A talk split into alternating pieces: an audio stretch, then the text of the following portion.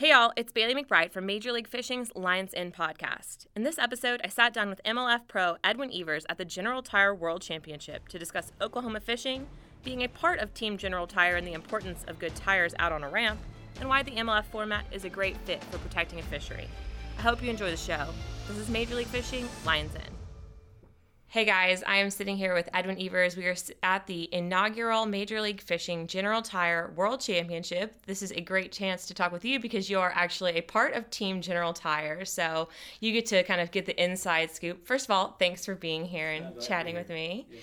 Yeah, so let's talk about General Tires, obviously the title sponsor for this event, making, you know, this possible for us and for the, you know, 12 anglers that are here to compete for you know what's going to be the new highest level of, of championship in bass fishing. You are currently the champion of bass fishing with your classic win from last year. So, um, can you talk a little bit about Team General Tire and your, you know, your real job and oh, kind of all the great stuff you get to do over they've there? They've just been a ball of fun. You know, it's just neat to have a company that we use. You know, truck tires are a big part of everything that we do, traveling to all our events, and it's just awesome to have General Tire in our industry. It's it's it's uh it's a company that loves hunting and fishing and outdoors. Uh, it's a company that obviously likes having a lot of fun when you when you look at the commercials, and uh, they understand our sport, so it's really exciting. And uh, man, they make a great product. I've got them on my boat boat trailer, and I've got them on my truck, and, and even on some of my farm trucks. You know, they just they've been really really good. So it's, it's exciting to have them in our industry.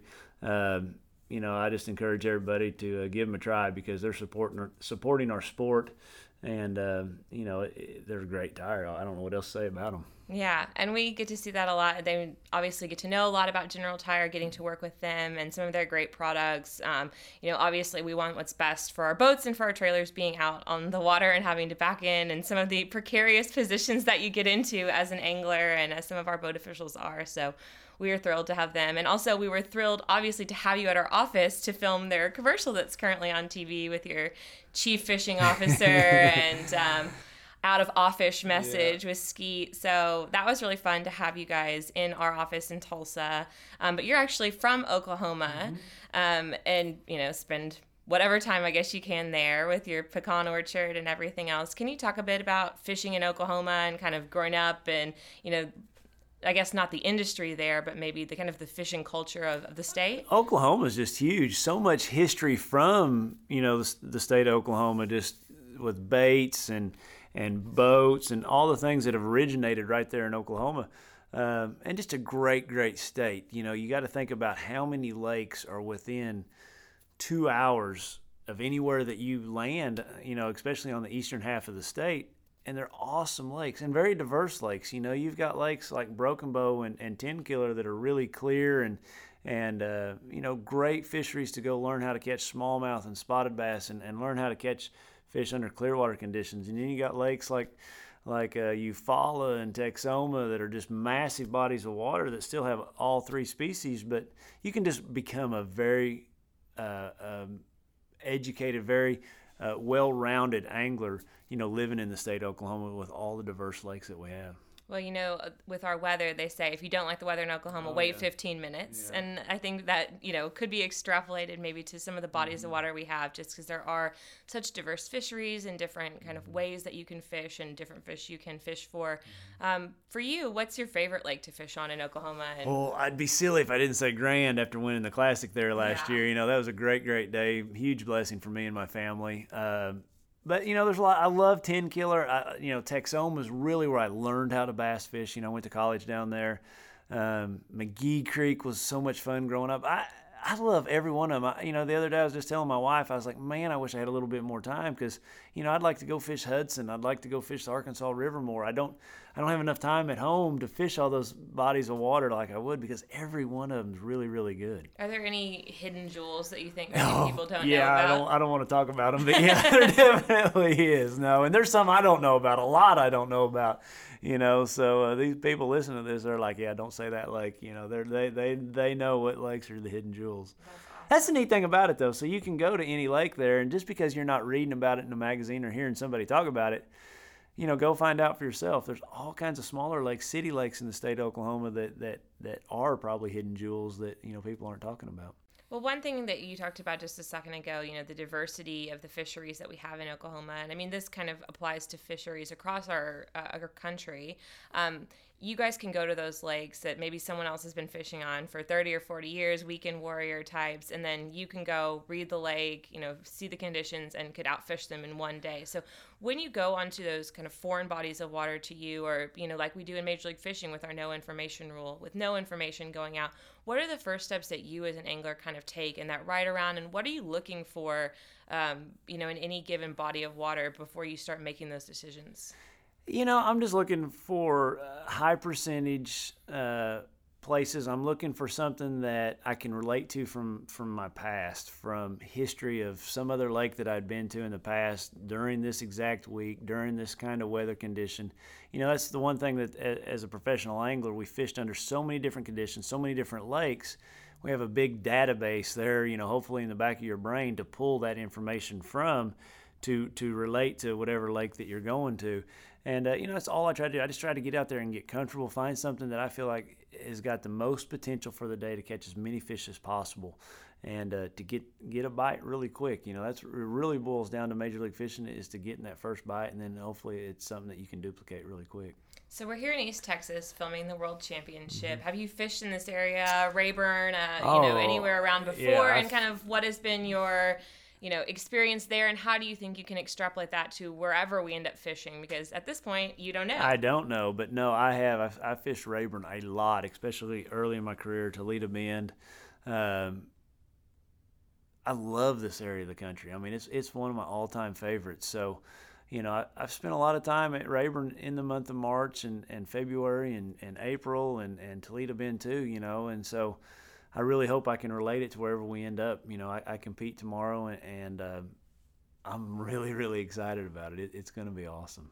So we're down here again in East Texas. You're obviously going to fish the Classic in Houston. Mm-hmm. Um, so, do you think that some of the kind of practice that you get in being here is something you can extrapolate to fishing down there, no or is doubt. it just a completely yeah. different beast? That's one thing about fishing. Every day that you go, it, it's putting that another puzzle piece in that puzzle and uh, you know, I have found and learned through the years that the more time you can spend on the water, you stay with the fish movements. Now, even if I'm fishing in Oklahoma, you know, in April, the week before I go to an event, say in, in Alabama, you know, at the same, you know, latitude line, you know, the, the fishing all relates. The water temperature same. A bass is a, is a bass from New York to Florida to Texas to California. So no, I, I think something that I can learn here this week will definitely help me at, at Conroe.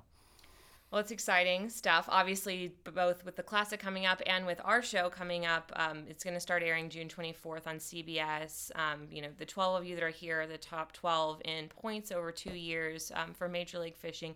What do you think? Um, you can kind of say about the field that we have here. It's obviously pretty stacked. Stout. yeah. It's a strong, strong field, no doubt. And uh, you know, it's it's twelve guys that truly understand how to, to, to generate bites in a hurry on a given lake. So, you know, to, to have this air on CBS June 24th is going to be really exciting to, to introduce this to a whole new audience that, that, that we've never reached before, six consecutive weeks in a row. Um, you know, something that's not that's not been done. So I'm really, really excited about that opportunity. I, am excited to be here, excited to be one of the 12 guys. Um, I just I want to represent myself well and and uh, make good decisions out there, and uh, you know, get on that leaderboard, that score tracker in a hurry. What's kind of crazy about this event versus some of our others is that, you know, you can kind of one pound fish to death to get you know to that top spot in a normal event but with the bodies of water and just the what we know about east texas fisheries there are a lot of big fish out here so yeah. you know there's the potential for some big catches where uh, you know we hear you guys say it on the show a lot oh i just need one fish and that'll that'll put me back in the race i just need one yeah. fish that can put me in the lead but the, I don't know if that's ever been more true than just, you know, all of the lakes that are here in East Texas. How does that kind of change your mentality from, you know, some of maybe the northern lakes or other lakes that we've fished for our different cup events and, you know, a lot it's going to be a, a, numbers game to hear it is a numbers game, but also it's it's a quality game. Well, you know, Bailey, it really boils down to all of our major league and major league fishing events up until this point have been in the fall. You know, when fishing's really tough. We are now fishing on the full moon in the month of March. It's it's the best week if you're to circle a week, looking at all 52 weeks of the year to go fishing anywhere in the United States. It's the best week, the best week, full moon month of March. So, and not only that, we're in East Texas where giants live. So giants are going to play a huge part of it. You're going to have to catch big ones and you're going to have to catch numbers. So it's not going to be a deal where you just see a spinning rod and running and catching those little ones. Big fish are definitely going to make a, a, a big play. And, and hopefully I've rigged the baits to get both big bites and bites, you know, to become to be able to come out on top at the end of this. That's awesome. And we, you know, we obviously are hoping for lots of big bites for our viewers, for our new viewers. Um, you know, they say around 40 million Americans have fishing licenses, but only a certain, you know, number of those even know that Major League Fishing exists at this point. So a lot of newcomers are going to be uh, seeing us for the first time as this show airs on CBS. Um, what do you think they need to kind of know about Major League Fishing and about bass fishing professionally in general for those people who don't know that this is even a thing? One of the greatest things about Major League Fishing that I think people need to know about one is how much you can learn. You can actually see exactly what's going on, see what's going through people's heads, see the mistakes they make, learn from those mistakes, see the see the triumphs they make, the the the the, the the adjustments they make going through the day. Another thing that I think is really, really neat about Major League Fishing is how we take care of the fish. You know, generally, tournament fishing has got a negative aspect to a lot of people in the country because you put those fish in a confined live well. You drive them back to a weigh-in, you put them in a bag, you put them on a scale, and, and, and you know there's lots of negativity around that. It really doesn't harm the fish, but it's perceived that way. With Major League Fishing, and especially this week during the spawn, we're going to be catching fish off the bed where these fish are actually spawning for the next year's class and we're going to be able to release those fish immediately back in the water. They're going to go back back about doing their business, you know, protecting that that that nest. So Major League Fishing is really good in the fact that it's really easy on the fishery. It, it protects the fishery. We protect the fish. We, you know, you'll see in the show that you know we don't let those fish touch the carpet or we don't squeeze those fish between our legs. You know, it's all about protecting the fish, not taking that slime coat off off of that fish. So really, really um, exciting about that. That you know, just to show how good Major League Fishing is on, on making those adjustments, but not only that, about taking care of the fish and the fisheries. Obviously, an event has kind of a feel to it, and you know, uh, the way that you feel as anglers, the way that we feel as staff being here.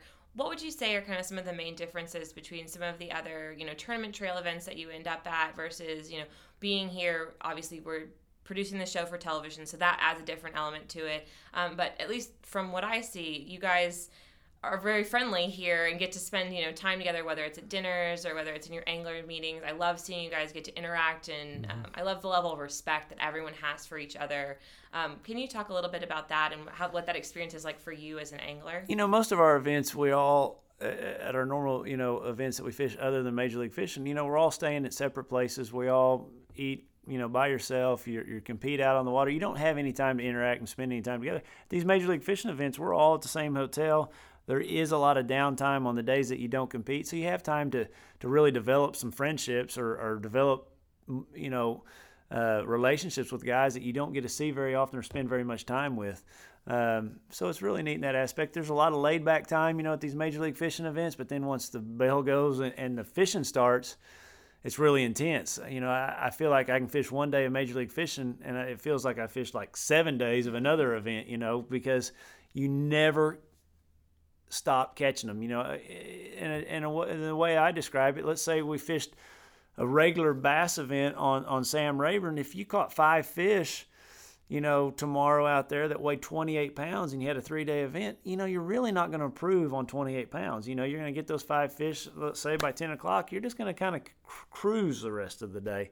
In Major League Fishing, when you get to 28 pounds, you're just getting started. You have to continually keep catching fish because every fish counts and it's the number at the end of the day of how many, how much weight you have. So that's what, that's what is one of the biggest differences and is why so it's it's so demanding. You never have a time to take a deep breath or to actually rest for a second. You have to be uh, on your toes the entire day. Well, one last question, then I'll let you get on your way because I know you have other things you have to be doing, probably tying on all kinds of exciting stuff that you're going to use uh, in competition we tomorrow. have to rig lots of rods for these events. yeah, not knowing where you're going to go. The single day record um, for Major League Fishing is currently sitting at 88 pounds. Aaron Martens got that fishing up in Minnesota last year. Mm-hmm.